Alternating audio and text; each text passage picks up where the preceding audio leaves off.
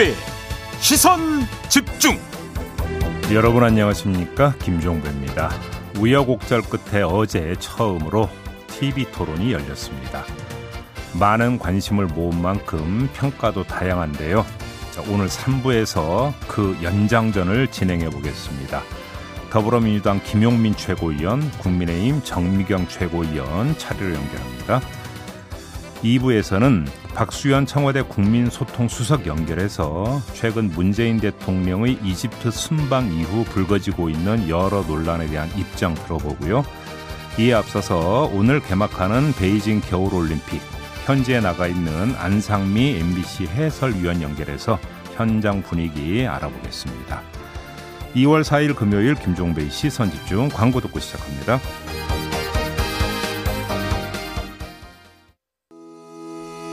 시선 집중은 촌철님들의 다양한 목소리를 기다립니다. 짧은 건 50원, 긴 건 100원인 문자 메시지 샵 8001번, 스마트 라디오 미니와 유튜브 라이브로도 시선 집중과 함께 하실 수 있습니다.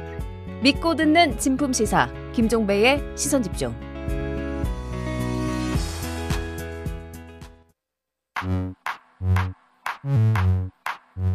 뉴욕에 뉴욕 타임즈가 있다면 시선 집중에는 JB타임즈가 있다 촌철살인 뉴스 총정리 JB타임즈 더 막내 작가와 함께 시선 집중의 문을 열겠습니다. 어서 오세요. 네, 안녕하세요. 더막갑니다. 오늘이 봄의 시작을 알리는 입춘이라 그러는데요. 아, 오늘이 입춘인가요? 네. 네.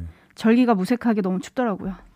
춘래 벌사춘이군요. 아, 네, 네. 그렇군요. 네. 네, 오늘도 한파가 이어진다고 하니까 우리 음. 촌철님들 건강 유의하시기 바라고요. 예. 저희는 오늘도 삐딱선 정신에 입각해서 주요 뉴스 챙겨 드리겠습니다. 자, 시작해 볼까요? 네, 김조현 님이 머털도사 김종배 예측 적중. 뭘 적중하셨죠? 그러게요. 좀, 좀 이따 알아보죠. 네. 라라라님은 저는 토론을 못 봤으니 김종배 선생의 평가를 들으러 왔습니다. 라고 해주셨는데 아마 오늘 첫 뉴스는 다들 이거라고 짐작을 하실 겁니다. 어제 그러게요. 처음으로 대선 후보들 간의 TV 토론이 어, 있었잖아요. 저 그거 못 챙겨봤는데 진짜 시청률이 얼마나 나왔는지 그게 궁금하네요. 아, 그러고 제가. 그걸 미처 체크를 못했네요. 아마 그러게요. 제일 높았던 거는 역대 중에 97년도인가? 그때는 50%를 넘겼다 그러더라고요. 아, 그래요? 네. 음, 아직 안 나왔을 거라네요. 시청률. 어젯밤 이제 밤에 진행이 돼서. 아, 그래요? 궁금하긴 하네요. 예. 근데 하여간 그 유튜브로도 생중계를 했기 때문에 어, 네. 실시간 동접자 보니까 뭐 엄청나던데요. 그러니까요. 3살 다 합치면 엄청날 것 같은데 네. 어쨌든 그 내용을 저희가 오늘 JB타임즈 첫 번째 뉴스로 조목조목 짚어 드릴 텐데요. 음, 오디오로 먼저 만나보시죠. 시장으로서 그 이 대장동 개발 사업에 대해서 어쨌든 들어가는 비용과 수익을 정확히 가늠하고 설계하신 거는 맞습니까? 또 최근에 언론까지 다 검증했던 거예요. 검찰까지 다 수사하고 있는데 에, 이런 얘기 다시 하시면서 시간 낭비하기보다는 합쳐서 3억 5천 넣은 사람한테 1조 가까운 이익이 돌아가게 설계를 했냐 이걸 묻는 겁니다. 저축은행 대출 비리는 왜 봐줬을까? 우연히 김만배의 누나는 왜 아버지의 집을 샀을까? 여기에 대해서 답을 못 하시네요. 뭐 내가 한마디만 하면 윤 후보 죽는다 이렇게 얘기하잖아요. 부친의 집을 그 관련자들이 사줬, 사줬지 않습니까? 그것도 사주다니. 이익이잖아요. 아니, 저는 그렇습니다. 아무런 이익이 없었던 점들을 보면 네. 오히려 윤 후보님이 더. 책임져야 되지 않을까 싶은데요. 혹시 윤 후보님께서 청약 점수 만점이 몇 점인지 아십니까? 40점으로 알고 있습니다. 예, 84점인데요. 84점에 예. 종부세는 세금 폭탄이라서 이거 폐지하겠다 이렇게 말씀하셨어요? 25억 사는 분이 50만 원 세금 내는 거를 폭탄이라고 이야기하니까 제가 다 부끄럽습니다. 종부세는 그냥 폐지하는 것이 아니라 재산세와 두 개를 합쳐가지고 합당한 과세를 하겠다 이렇게 말씀을 드렸습니다. 브룩스 전 어, 주한미군 사령관도 추가 사드 패- 필요 없다 이렇게 말을 했는데 왜 그 말씀을 아, 계속해서 그거는 제가 보기에 잘못 이거. 안보 불안을 조성해가지고 표 얻으려고 경제 망친다는 지적이 있는데 어떻게 생각하세요? 안보가 튼튼해야 주가도 유지가 되고 어? 이 대한민국의 이 소위 말하는 어떤 국가 위, 위- 저, 리스크라는 것이 이제 주는 거고요.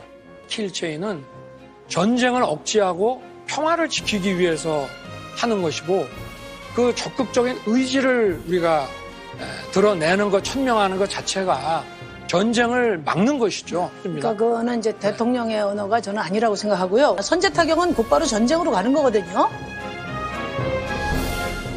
네. 어제 2시간 동안 진행됐던 TV 토론 내용 일부를 지금 발췌해서 오디오를 전해드렸는데요. 네. 뭐 하나하나 다 짚을 수는 없고요. 네. 물리적으로 불가능하고 몇 가지만 뽑아서 지금부터 좀 말씀을 드려야 될 것 같은데 네. 가장 눈에 띈 부분은 TV 토론과 여론 공간 간의 거리가 참 멀더라. 음. 무슨 이야기냐? 지금 여론 공간에서 김건희, 김혜경 두 배우자 논란이 아주 뜨겁지 않습니까? 뜨겁죠. 근데 어제 TV 토론에서는 전혀 안 나왔어요. 그러게요. 딱 하나. 그러니까 심상정 후보가 윤석열 후보에게 이그 김건희 씨의 미투 관련 발언 관련해서 김지은 씨에게 사과를 요구한 것. 네. 이한 장면 빼고는 일체 나오지를 않았거든요. 음. 자, 왜 이런 현상이 TV 토론에서 벌어졌을까? 이게 이제 궁금한데 네. 가장 우선 떠오르는 건 이건 물고 물리기 때문이다. 이렇게 해석을 할 수 있죠. 그래서 언론에 이심 윤심이라는 말이 등장했더라고요. 그러니까요. 이재명, 윤석열 후보 모두 상대를 지면 나도 역공을 받기 때문에 자제했다. 뭐 이렇게 볼 수 있는 거 아니겠습니까? 네. 그럼 그렇다 치고 안철수 후보와 심상정 후보는 상관없잖아요. 자, 바로 음. 여기서 성립되는 가설이 나오는데 TV 토론은 고정 지지층보다는 부동층, 중도층을 향한 어필의 장이다. 네. 그리고 중도층의 관심은 도덕성 문제보다는 오히려 먹고 사는 문제에 쏠려 있다. 음. 그래서 먹고 사는 문제를 푸는 리더십에 쏠려 있다. 네. 이렇게 봤기 때문에 안철수 후보나 심상정 후보 같은 경우도 김건희, 김혜경 논란 이거는 건너뛴 게 아니냐 이렇게 해석할 여지가 있다고 봐야 될 것 같고요. 특히 안철수 후보 같은 경우는 그렇다고 봐야 될것 네. 같고요. 자 이런 분석에 기초해서 두 번째 포인트가 나오는데 애초 관전 포인트 가운데 하나는 윤석열 대 안철수 대결 구도였어요. 왜 그러냐면 어, 이 중도층 2030을 놓고 두 후보가 지금 상당히 경쟁을 벌이고 있다는 게 일반적 분석이었기 때문이죠. 음. 그래서 윤석열 안철수 대결 구도에서 어떤 장면이 연출이 될까 이게 이제 궁금한 그 포인트 가운데 하나였는데 네. 이 구도로 한정해서 보면 안철수 후보는 부인 문제에서 상대적으로 자유롭기 때문에 윤석열 후보를 공격할 수도 있었다. 이렇게 볼수 있는데 그렇지 않았거든요. 그 네. 이유는 조금 전에 말씀을 드린 것처럼 네거티브한 비교 우위보다는 포지티브한 비교 우위를 어필하는 걸 우선 잡았다. 이렇게 분석을 해야 될 것 같습니다. 바로 이런 전략 때문에 국정과 관련한 질문에 집중을 했고 여기서 비교적 안정감을 보였다. 음. 안철수 후보가 네. 이렇게도 평가를 할 수가 있을 것 같습니다. 여기서 이제 그 불거져 나온 안철수 후보의 정책 색깔이 뭐냐 이건 논외로 치고요. 그러면서 상대인 윤석열 후보의 실수도 끌어낸 것 아니겠습니까? 아, 그- 청약. 청약 가점 만점. 네. 뭐 그러니까 이렇게 좀 봐야 될 것 같습니다. 그다음에 마지막 세 번째 포인트는 대장동인데요. 누구나 예상했던 대로 윤석열 후보는 이걸 부각시키려 했고 음. 이재명 후보는 막으려고 했던 거 아니겠습니까? 네. 근데 가장 결정적 장면이 무엇이었을까? 어, 이제 부동산 주제 토론에서 윤석열 후보가 이 문제를 들고 나오자 이재명 후보가 김만배를 거론하지 않습니까? 음. 앞서 오디오에서 잠깐 들으신 대로 네. 김만배를 거론하면서 역공을 편 건데 이때 윤석열 후보는 헛웃음인지 쓴 웃음인지 아무튼 웃음을 지었고 다른 후보에게 마이크가 넘어가면서 상황은 종료가 됐던 장면이 있었거든요. 음, 네. 이게 이제 그 가장 인상 깊었던 장면 아니냐 이렇게 아. 봐야 될 것 같습니다. 네, 일단 뭐 촌철님들의 반응 전해드리기 전에 시청률은 다 합쳐서 39%가 나왔다고 합니다. 3, 4 다 합쳐서 네, 꽤 많은 분들이 함께 하신 건데요. 음. 촌철님들의 평가는 뭐 다양하네요. 26 이하나님, 전체적으로 별거 없던데요. 한 방도 없는 공격, 말 돌리기 기술만 봤습니다. 또 비전 없는 공약들만 봤네요. 라는 의견 보내주셨고, 음. 언더동님은 윤석열 후보의 말실수, 주택 청약 40 만점 40점, 요거 기억에 남고요. 알리백이 뭐죠?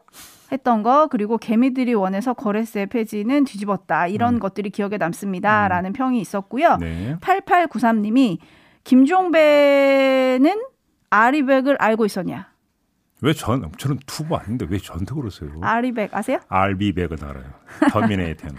네 그리고 데이지님은 음. 안철수 후보가 생각보다 선전했습니다 라는 평가 보내주셨고요. 음. 투홍님은 역시 토론은 심상정이 강한 것 같습니다 라는 의견도 지금 들어와 있고요. 네. 6767님은 김만배에 대한 윤석열 후보의 답 꼭 듣고 싶었는데 아쉬웠습니다. 라는 얘기를 지금 보내주고 계신데 저는 개인적으로 후보들 간의 눈 맞춤이 별로 없는 게 굉장히 인상적이었다. 주도권 토론을 하고 옆자리에 있는데도 네. 눈을 잘 안 맞추시는 후보들이 계시더라고요. 그게 굉장히 인상적이었는데 자 종합평가 들어가겠습니다. 누가 누가 잘했나요? 국민의힘에서는 답변은 윤석열 승, 질문은 심상정 승 이런 평가를 내놨는데 네. 제2부의 평가는 어, 뭐 저도 그, 그 순위를 매겨야 되는 겁니까? 해보시죠. 그 3부에 지금 연장전이 아직 그러니까 남아 있기 때문에 네, 진행자가 그 순위를 매기는 거는 아직은 좀 아닌 것 같고요. 알겠습니다. 나중으로 넘어가겠습니다. 네. 네. 자, 그리고 어제 토론 후에 심상정 후보가 토론이 5년 전보다 좀 막무가내였다. 이런 평가를 했어요. 그러면서 윤석열 후보에게 중대재해처벌법 그리고 주 52시간제 최저임금제 폐지를 물어볼 때 네. 윤 후보가 난 그런 말 한 적 없다. 라고 되게 단호하게 얘기해서 내가 헷갈릴 정도였다. 음. 언론에서 좀 검증을 해달라라고 음. 주문을 했었거든요. 네. 그래서 이후에 팩트 체크하는 기사들이 꽤 많이 나왔습니다. 음, 촌철님들 참고하시면 좋을 것 같아요. 바로 그 점도 좀 같이 보지. 지금 그 더마카가 그러니까 짚어주는 부분이 중요한 건데요. 어제 TV 토론에서는 답을 보이, 그러니까 내보인 부분도 있고 아닌 부분도 있지 않습니까? 네. 그래서 이게 답이냐 아니냐, 그 다음에 무엇이 그러니까 틀린 이야기냐 아니냐, 이게 또 이어지고 있는 거 아니겠습니까? 네. 그러니까 언론에서도 지금 연장전이 진행이 되고 있으니까 이것도 꼭 챙겨보시라 이런 네, 꼭 챙겨보셨으면 좋겠고요. 네. 대장동 의혹과 관련해서 좀 공방이 뜨거웠잖아요. 처음부터 이제 대장동이 막 등장을 하기 시작했는데 네. 한편 어제 검찰발 뉴스가 하나 있었어요. 음. 황무성 초대 성남도시개발공사 사장의 사퇴를 강요했다는 의혹에 대해서 음. 이재명 후보 그리고 정진상 전 성남시 정책실장 등이 무혐의 처리가 됐거든요. 네. 이를 두고 이제 이재명 후보가 리스크 하나를 털었다 이런 평가도 있지만 음. 반면에 검찰이 이재명 후보가 녹취록에 등장을 하는데 어떤 형태로든 조사를 하지 않고 내린 걸 내린 결론이라서 음. 좀 권력 눈치 본 거 아니냐 이런 이야기도 지금 같이 나오는 상황이다. 그렇게 이제 그 이야기가 그렇게 되면 또 윤석열 후보도 녹취인가 대화라고 했던가 등장을 하니까 그럼 또 어떻게 되는 거냐. 음. 어제 이제 그 나왔던 뉴스 보면 그래 수사 중이다. 네. 죽어 뭐 그러니까 김만배가 이야기했다는 그 부분이 있지 않습니까? 네. 수사 중이라는 보도도 있었는데 그것도 어떻게 되는지도 함께 봐야 되겠죠. 네, 그리고 헨젤과 그레테님이 어, 윤석열 후보 본인이 공약한 LTV 90%까지 담보대출 해준다고 말한 것도 자기 공약도 몰라서 80%라 우기던데요 라고 해주셨는데 이거는 이제 토론이 끝나고 국민의힘 선대본이 팩트체크를 해주기를. 선대본 발에 의하면 그렇게 공약을 한 적이 없다. 자기네는 80% 유지 공약을 계속 유지하고 있었고 음. 얼마 전에 JTBC가 90%까지 한다고 보도를 했지만 그거는 본인들이 낸 공약이 아니고 추측 보도였다. 이렇게 또 팩트 체크를 하기도 했었죠. 좀 정리해서 하나만 말씀을 드리면 상대적으로 안철수 후보 같은 경우는 네. 오로지 국정 특히 정책 문제에만 그러니까 집중해서 이야기를 하면서 이전에 비해서 안정감을 보인 측면은 분명히 있는 것 같습니다. 목소리는 좀 떨리시던데. 이게 이제 그 중도층한테 어떻게 어필을 할지를 좀 봐야 되는 것 같은데 다만 여기에는 일정하게 어, 입지의 차이도 있는 것 같아요. 무슨 이야기냐면 어, 다른 세 후보가 안철수 후보를 공격 대상으로 삼지는 않았던 측면이 있는 것 같습니다. 네. 이거는 윤석열 후보도 마찬가지였었어요. 그렇죠. 그러니까 그런 점에서 그러니까 본인은 어떤 그 본인한테 다가오는 공격에 방어할 모드가 별로 필요가 없었고 그래서 본인이 준비했던 것만 이야기할 수 있는 측면이 있었다라는 토론의 환경의 차이가 좀 하나 있었던 것 같고 또 그렇게 놓고 본다면 윤석열 후보는 왜 안철수 후보에 그렇게 또 그렇게만 각을 안 세웠을까? 네. 이것도 좀 한번 좀 체크를 해봐야 되는 포인트일 것 같고요. 네. 그리고 어제 저희가 이 시간에 그 외국인 건강보험 문제나 이런 것들이 좀 나올 수도 있다라고 얘기를 했는데 네. 전혀 나오질 않았어요. 그죠?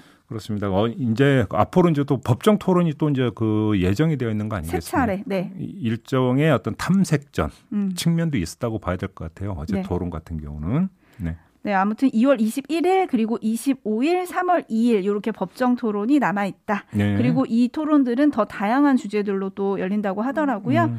그래서 그것도 시선 집중하면 될 것 같습니다. 네. 제이비타임즈 다음 주목할 뉴스로 넘어갈게요. 어떤 뉴스인가요?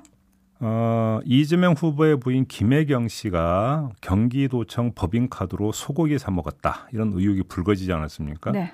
어제 JTBC는 최고 12만 원으로 끊어서 경기도청 법인카드를 여러 번 썼고 그 사용 내역을 보면 소고기만이 아니라 초밥도 등장한다. 또 이렇게 후속 보도를 내놨습니다. 네.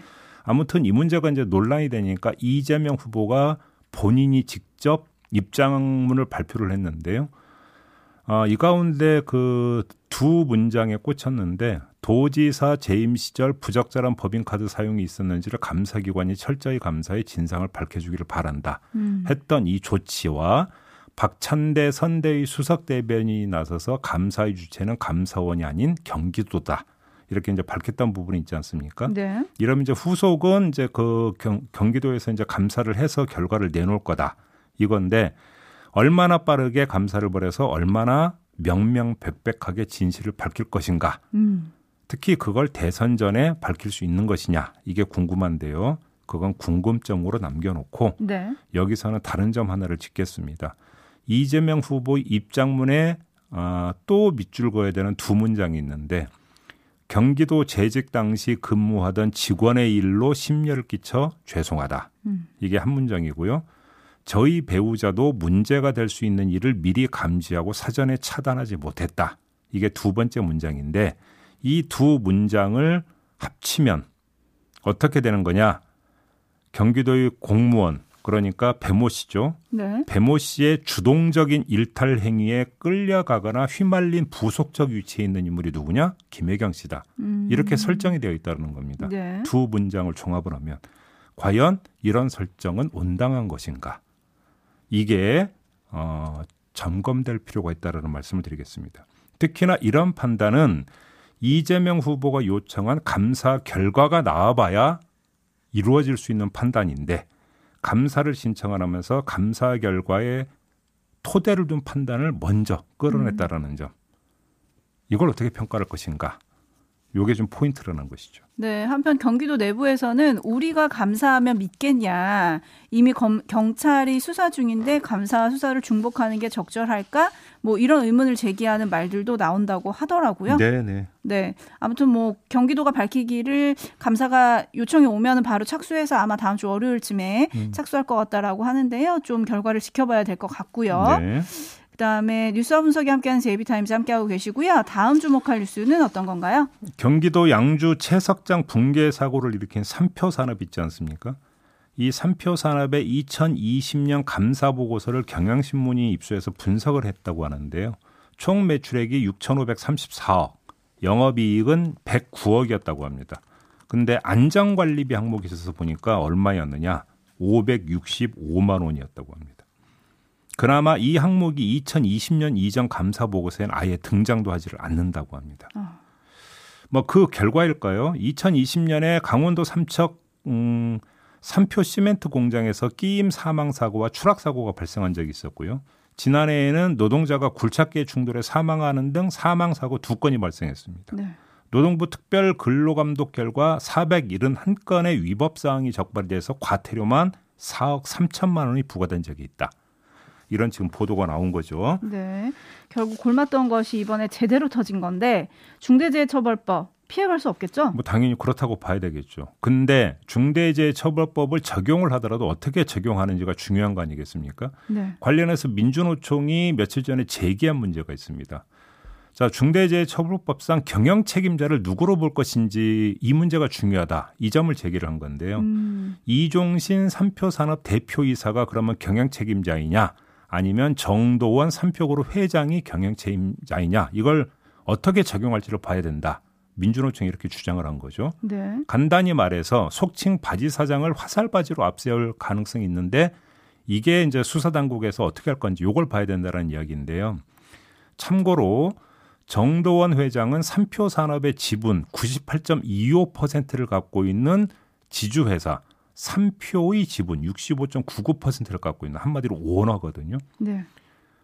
자, 그래서 바로 이 오너에게 사실상의 경영 책임자 지위를 물리고 그래서 중대재해처벌법의 처벌 대상으로 삼느냐 안 삼느냐 이게 지금 포인트다. 이게 이제 민주노총의 주장이 되겠죠. 음. 근데 제가 볼 때는 이 법 적용이 어느 쪽으로 할지 엿볼 수 있는 힌트가 이미 다른 데에서 사례가 나왔다. 이런 말씀을 드릴 수 있을 것 같습니다. 그게 어디냐면 현대산업개발인데요. 광주 화정 아이파크 붕괴 사고가 나자 정몽규 회장이 어떻게 했습니까? 현대산업개발 회장직에서 사퇴하겠다고 선언을 했어요. 그렇죠. 그러면서도 지주사인 HDC 회장직은 유지한다고 밝혔어요. 네. 그림 나오죠? 네. 그러니까 현대산업개발은 또 이거를 김현장한테 맡겠다는 후속보도 있었잖아요. 그러니까 물론 김현장이 검, 법률 검토했는지 내부에서 검, 법률 검토했는지는 모르겠지만 지주사 회장은 경영 책임자가 아니다라고 음. 확신을 했기 때문에 네. 지주사인 HDC 회장직은 유지한다 이렇게 이제 뭔가 갔던 거 아니겠습니까? 이렇게 놓고 본다면 삼표 산업에게 법이 어떻게 적용이 될지 대충 그림 나온다. 이렇게 정리를 해볼 수가 있는 거겠죠. 네, 그러니까 실질적인 오너가 누군지 따져봐야 된다 이런 건데 어쨌든 참 있는 사람들은 법의 구멍을 귀신같이 알아서 빠져나가려고 한다. 이렇게 되어버리면 그 오너가 그래서 중대재해처벌법을 염두에 두고 경영 책임자가 이 사람이라고 만약에 선례가 나와버리면 그 직위에 대해서 이른바 속칭 바지 사정을 안 칠 가능성이 충분히 있는 거 아니냐 네. 이런 이야기가 되는 거죠. 쿵이님이 답을 주셨네요. 둘 다 처벌해라. 네, 가능한가요? 그게 가능할 것 같지가 않아서 그게 문제인 거죠. 네. 알겠습니다. 자 이렇게 마무리하죠. 더마카 수고하셨습니다. 고맙습니다.